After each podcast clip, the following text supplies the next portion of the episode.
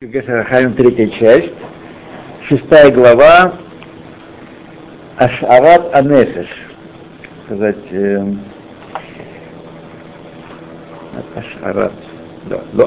Ашарат.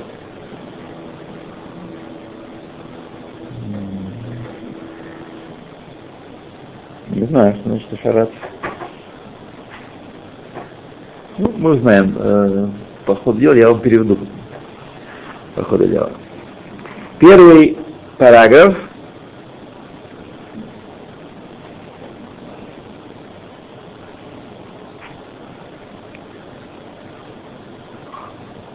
И возвращение к месту, к своему источнику, где с переменой одежды. Вот так можно сказать. Это название этого параграфа.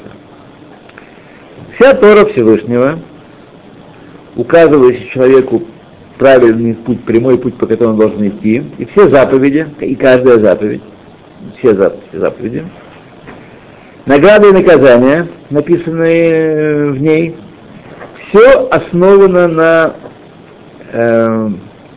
принципе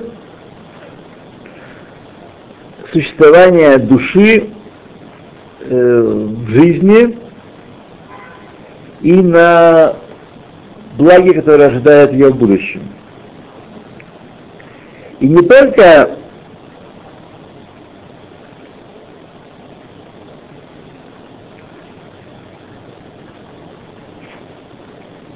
Ашарат Анефеш.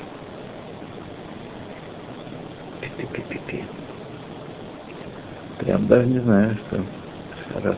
Нет. Ашарат Анефеш. Но и даже жизнь души, нефеш и нешама, и все, что написано в Торе о том, что человек должен делать это и будет жить ими, заповедями и Торой, и все стихи Торы, которые были приведены выше, в 4 главе, и которые были приведены ниже, и подобные им еще во множестве, все они говорят об истинной жизни. Не об жизни человека в этом нижнем мире, не материального жизни, а жизни. Я думаю, что это вечность души имеется в виду. А Ашарат Анефеш, что душа остается после смерти тоже. Она предшествовала смерти, рождению и остается после смерти. Очевидно, думаю, Ашарат Шар, остаток. Остаточная души. То есть ее неуничтожимость души. Вот что это имеется в виду. Все стихи и все, что говорит Тора о жизни, имеет в виду жизнь вечная. Хаим Амитим, истинная жизнь. Что только это и называется жизнью, и только это называется добром. То время в этом мире, в Алам-Газе, помимо того, что нет здесь жизни совершенной, совершенного добра, также и мы не видим, разве не видим мы, что этот мир, что есть там злодей, который благоденствует, и праведник, который страдает. Иногда за мицву в этом мире нету. И многие люди, и многие писания, и высказывания намекают на вечность души. Как, например, сказано «Несас эль Амав» — «присоединился к своему народу». Когда человек умирает, он присоединился к своему народу. Значит, присоединился к своему народу. Ушел в землю, все, растворился через какое-то время. Нет, приобщился к своему народу. «Вешахавти им авотай» — «и возлягу я со своими отцами». И подобное им.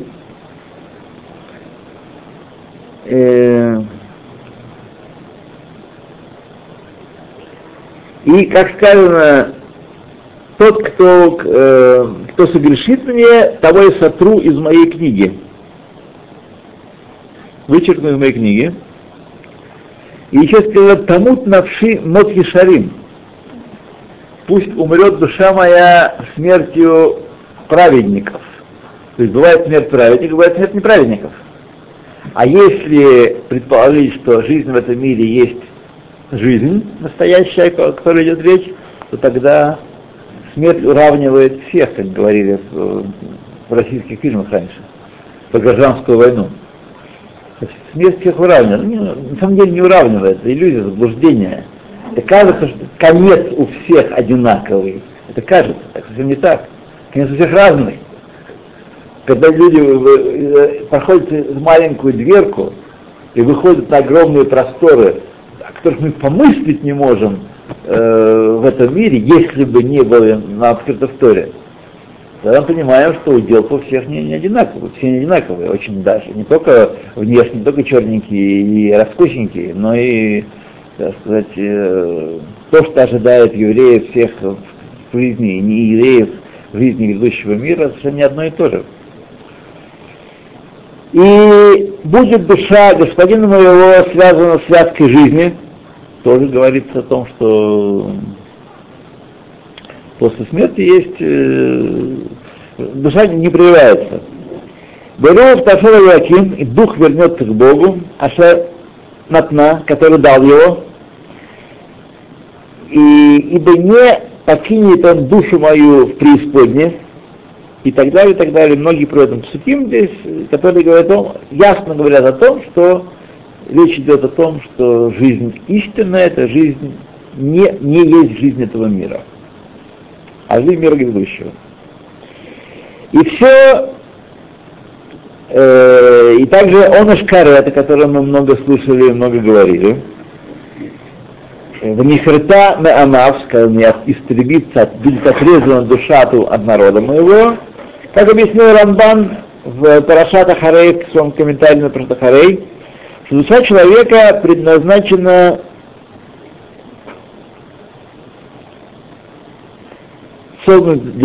таким образом, чтобы не было у нее траты, чтобы она не страчивалась и не разлагалась на части. Так. Ибо, но она устроена так, что она должна жить вечно, она предназначена для вечной жизни, душа человека.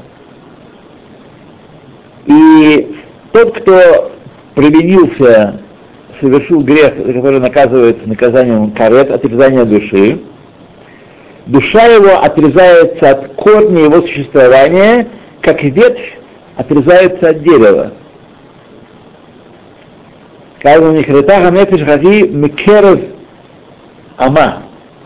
И будет отрезана эта душа из среды моего народа.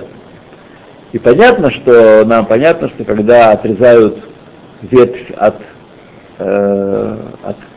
ствола, увядание наступает не сразу. Мы приносим эту веточку домой, ставим в воду, зелененькие листочки, так сказать, все, как бы она. Какое-то время человек, не знающий, не наблюдавший, что будет дальше, думаешь, ничего не изменилось. А ты ничего. Так и здесь мы думаем с вами, люди, которые михуевые карес, которые провинились и служили такое наказание, они ходят среди нас, так сказать, и все у них получается, даже женятся, подцветают, карьеру делают, все.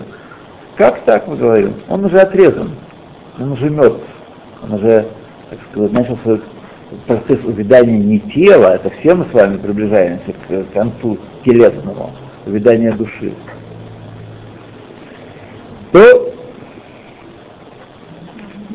И об этом сказали наши мудрецы, многие-многие еще высказывания сказали на эту тему. Сейчас мы не вникаем в сущность карета, кстати, немножко будем севертания сегодня касаться частично. Вот, там дальше говорится об этом больше, про карет. Но мы говорим о том, что существует такая вещь, что ясно указывает на принципиальную вечность души, если только не происходят какие-то трагические события. В жизни души, а не тела.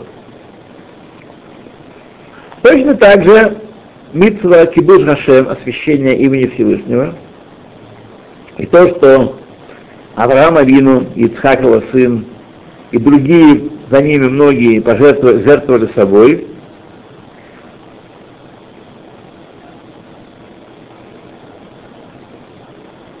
если бы не совершенно отчетливое осознание того, что душа существует после того, как выходит из тела, возвращается к своему источнику, какой смысл отдавать душу и отдавать жизнь свою, когда она прекратит существовать и, так сказать,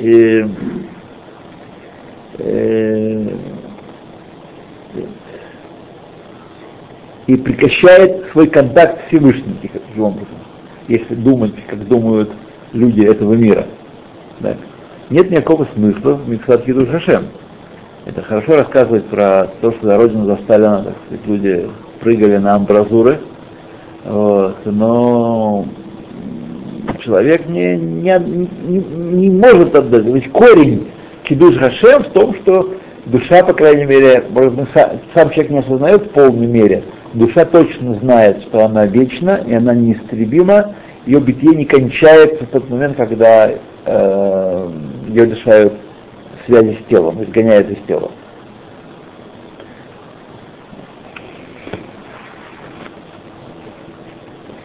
Дальше.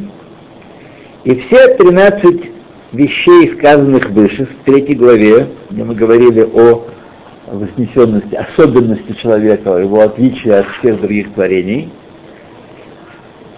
свидетельствует о возвышенности человека,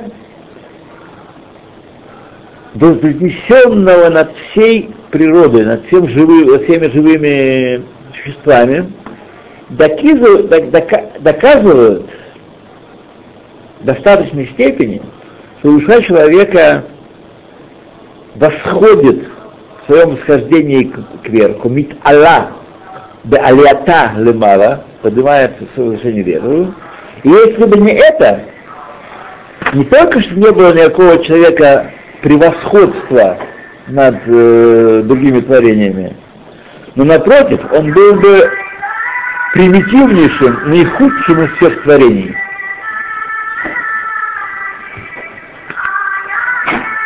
Из этих же творений, поскольку только он должен стараться и трудиться для того, чтобы добыть все пропитание.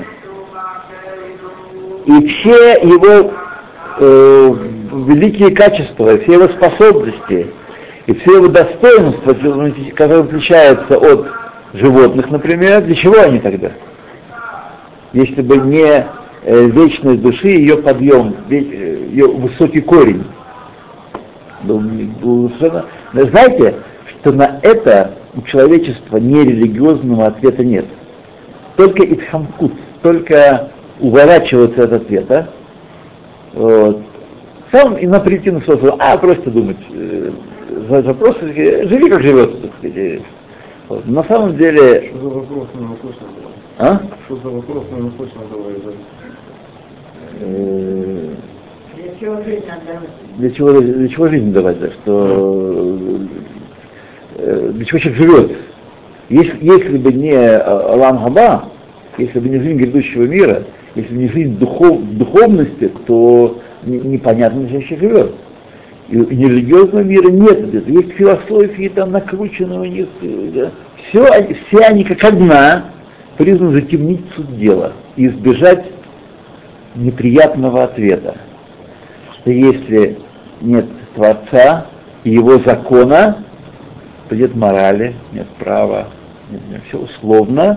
И коль да алим гвар. Каждый, кто сильнее, так он джунгли. Кто сильнее, тот и кушает. Без дураков. Все разговоры про мораль, про возвышенное, про любовь, про дружбу, про единство, про коммунизм, про благо человечества, все остальное, сплошные бабки, бла-бла. Все, как один. То есть для чего все это, все эти достижения человека, для чего они? И почему именно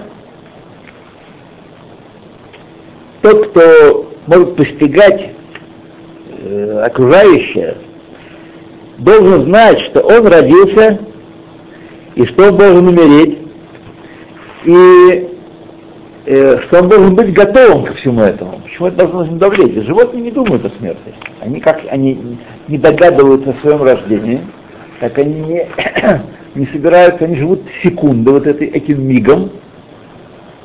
Там что будет, то будет. Седер, когда приходит время, включается механизм определенный, они не знают про то, что у них это сработает. И даже когда они видят, как предыдущее поколение так поступило, так ничего не учат.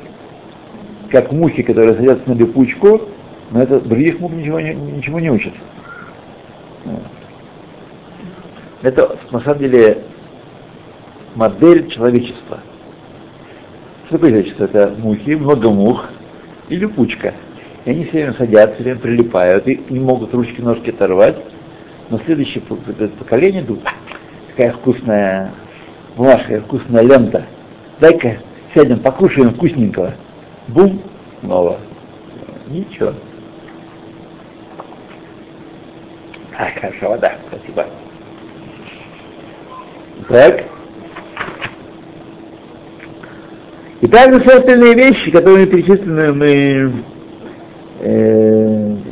есть совершенно ясные доказательства от того, о чем мы говорили. Нет никакого смысла во всем, что происходит, и что, во всех достоинствах человека, его человек, царь зверей, он выше, как там говорят, есть такие фразы, в школе мы учили, что он венец творения, там, царь зверей, да, высшие животных. Ведь на чем строится либеральная доктрина, которая сегодня заправляет западным миром?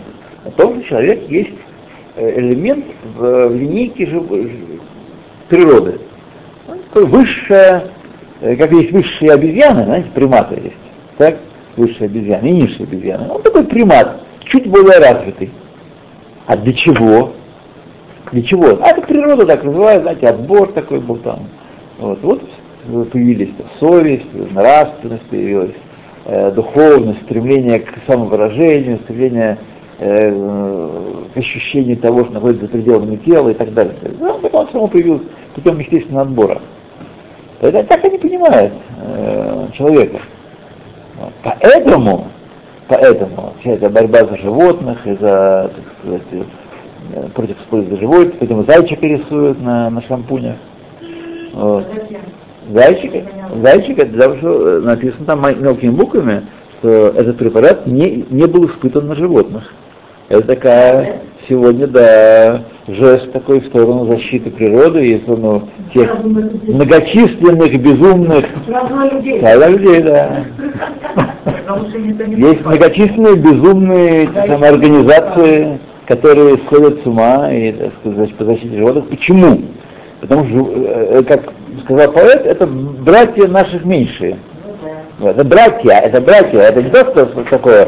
Наши братья меньше, поэтому им надо относиться. Вот. Это такой открытый вопрос. Можно ли тараканов травить? Вот. Или комаров? Это вот проблема. Это проблема. У них нет ответа на этот вопрос. Нету. Ну, если тараканы имели красивые лица, да, но на этом все устроено, и если так, действительно, если нет высшей цели и высшего, это тогда, конечно, он элемент, еще какая-то особый вид в линейке видов Карла Линнея.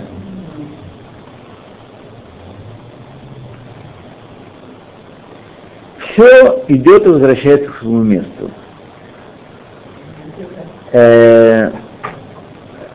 Распадается союз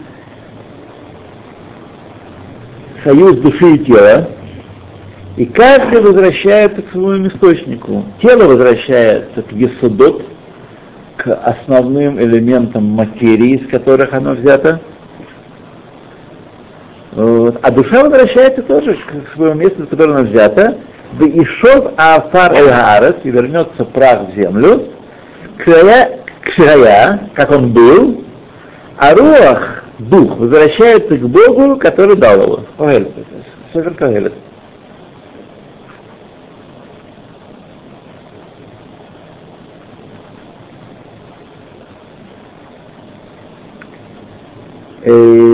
Сбрасывание тело, выход за пределы тела, это только изменение одеяния. От одеяния материального к одеянию духовному, очищенному, благородному, тонкому, скажем так, тонкому.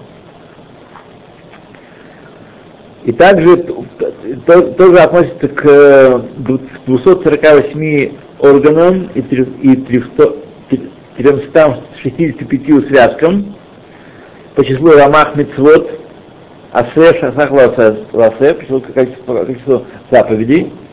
Так? То есть есть духовные компоненты в теле. Тело не случайно имеет тоже число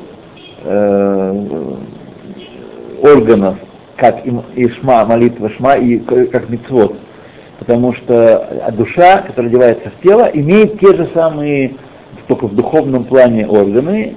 И духовная одежда, которую меняет тело, на которую тело меняет, которая душа меняет наше тело, она тоже имеет определенное соответствие этому устройству души. А все упирается в заповеди. Почему сотворено душа и тело таковыми, чтобы была возможность исполнять заповеди в этом мире? Иначе для чего? Все руки и ноги не должны писать, не должны картины рисовать, или стихи писать, или открывать, делать изобретения в лаборатории, что-то сливать, или там переливать, или на мышку компьютерную держать. Не для того руки и ноги должны заповеди исполнять. Если заповеди с помощью ктива, ну, хорошо, да, с помощью компьютера, как я исполняю заповедь, делая книжки. А если нет, а если заниматься, так сказать, работать надо, вот, то тогда все впустую. Окей.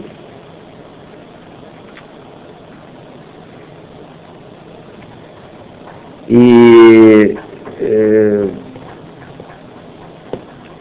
все наши органы, все заповеди сеха, 248 приписывающих, 365 запрещающих, даны для чего иного, как упомянуто в наших святых книгах, как «Яквы лемишмосе левуша, демислабеш леймикон бехай алма», чтобы дать человеку одежду, в которую он оденется в этом мире, и одежду, стоящую, подходящую строению души.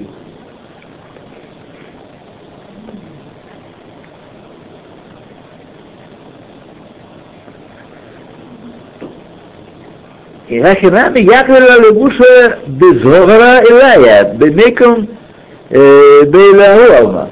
И точно так же дается ему одежда из света, из высшего света, Зоара Илия, сияние высшего, который будет одеваться в мире грядущем. Это книга Зоара, так сказано.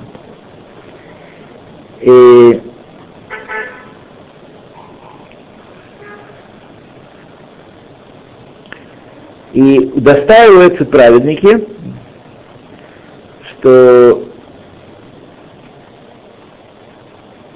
они пребывают в грядущем мире и имеют там дорогие одежды, лучше якар, дорогие одежды имеют там, непростые, так сказать, одежда у них тоже по праведности дается, кому дается какое-то худое сияние такое, знаете, хиленькое, кому просто лазер какой-нибудь.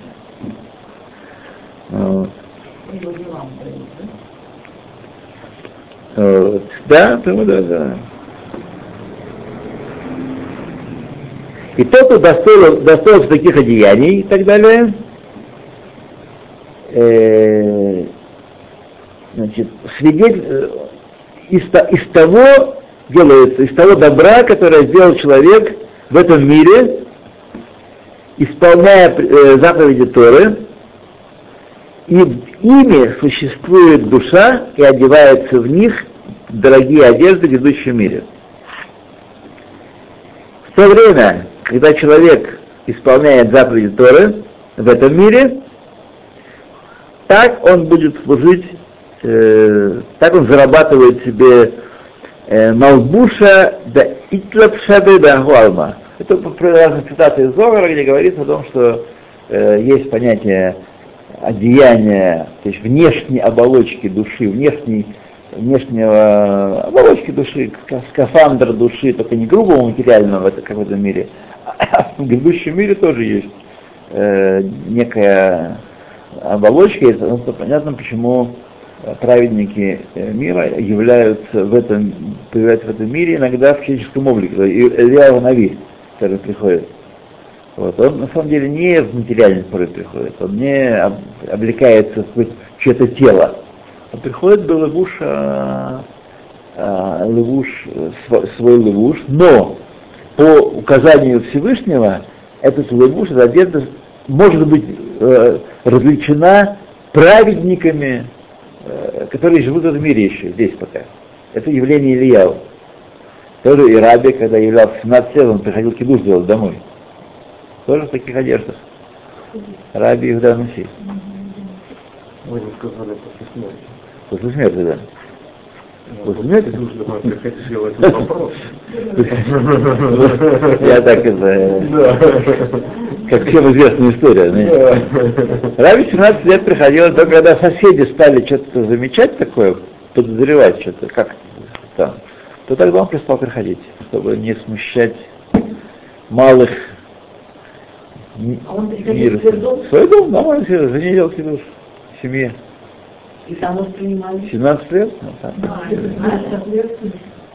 Это же Раби, да. Раби, да, на шесть. Как так не ладно. Они с ним прожили сколько лет. Он 15 лет был на Си Исраэль. Он сам при жизни был так рано делал. Да. Так что изменилось?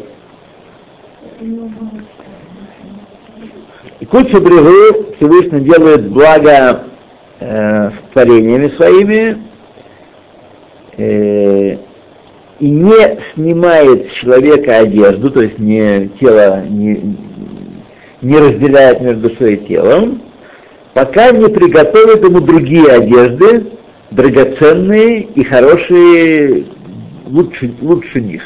То есть мы трудим с вами, чем занимаемся? Мы готовим себе пищу для Алам Хаба, это Тора. Как сказано, человек там нет ни еды, ни питья, но сидят праведники, и корона у них на головах, и питаются сиянием Шехины. Это пища Алам Хаба. Не надо, например, буквально понимать, что там какой-то есть электронный поток, который насыщает организмы праведников. Вот. Есть влияние от Всевышнего, которое дает удовлетворение душе, дает жизненность, хают душе, как сегодня пища дает жизнь нашему телу и душе пребывать в теле. Так? Возможно, продолжать душе пребывать в теле.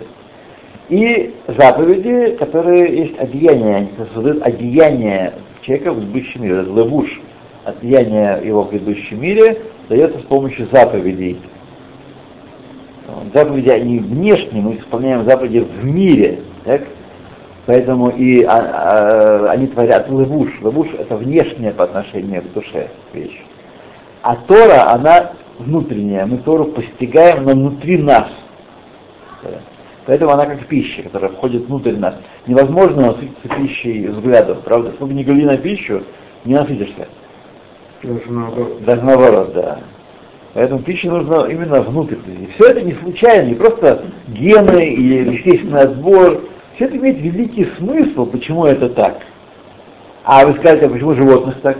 Они тоже размножаются, тоже едят, пьют и так далее. Чтобы была у людей возможность ошибиться и подумать, что он один из них. Только для этого животные сделаны похожими на человека. Но этой ошибки всего-навсего лет 150. Начиная с Дарвина, до этого этой ошибки вообще даже не было в природе. Я думаю, что греки... Все с Греции пошло. Что, греки говорили, что это обезьян? Нет, не обезьян, не обезьян, но все равно человек элемент природы. Они не отождествляли себя с животным миром? Я думаю, что да. Они говорили, что от богов, боги, но от обезьян. Эта идея очень свежая, очень свежая. Нет. Не буду спорить, не могу... Не буду спорить, возможно. Но думаю, что эта идея настолько фундаментальна, испытание фундаментальное, то он должен был читать раньше, издревле, начало человечества.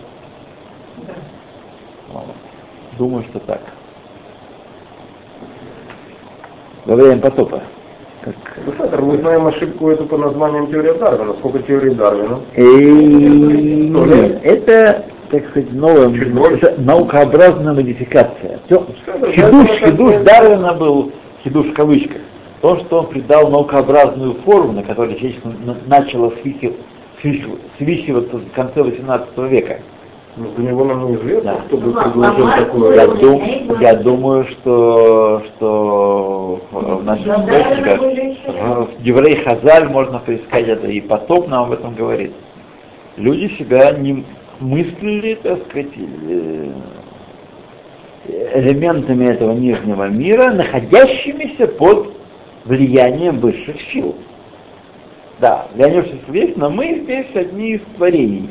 И ряд из творений, тоже описано в истории, тоже сама говорит, что первый день, второй, третий, шестой. Все.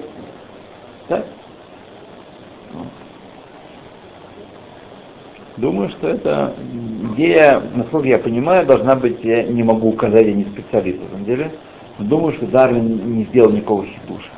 Он науку, сделал из этого науку.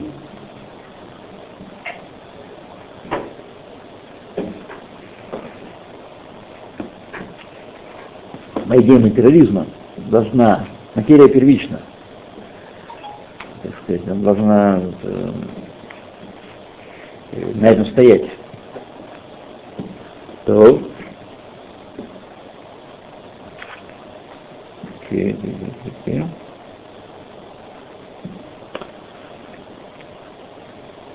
И смерть в Торе называется, в Торе пророков Писания, в Танахе, в Талмуде и в Мидрашах.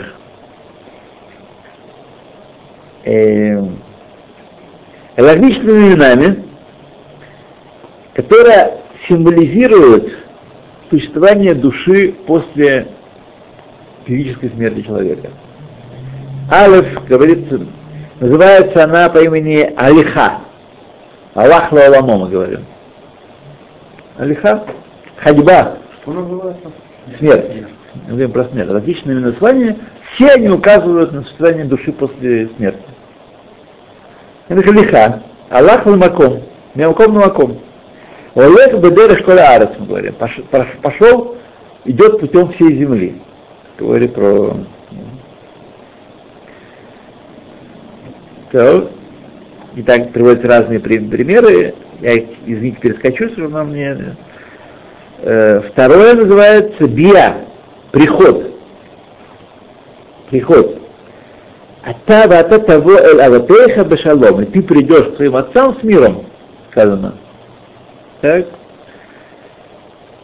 Третье название по имени Шина. Сон. Вишну Шнат Улам. И заснули вечным сном. Так. Четвертое название Шхива. Положение, Лёжка, да, положение. Башахасти и Маватай. И бузлягла с моими отцами. Инха Шухеф это Ватеха. Вот. Да, но, нет, я возлягла с своими отцами. Седер, но... Ну, Седер, а который идет там, каждую кусочку своя, каждый как пыль. Возлежит и сияние Шехины лопает. Пятое название, которое называется... Есть еще многие, вот так. И так сказали наши мудрецы об этом, Сан Хазаль. Кат Шахив Оишкав де Раби. Скончался Раби. Хитутей, Шехеви и так далее. Разные примеры из книг Танаха, из книг Талмуда, Талмуда. То пятый параграф.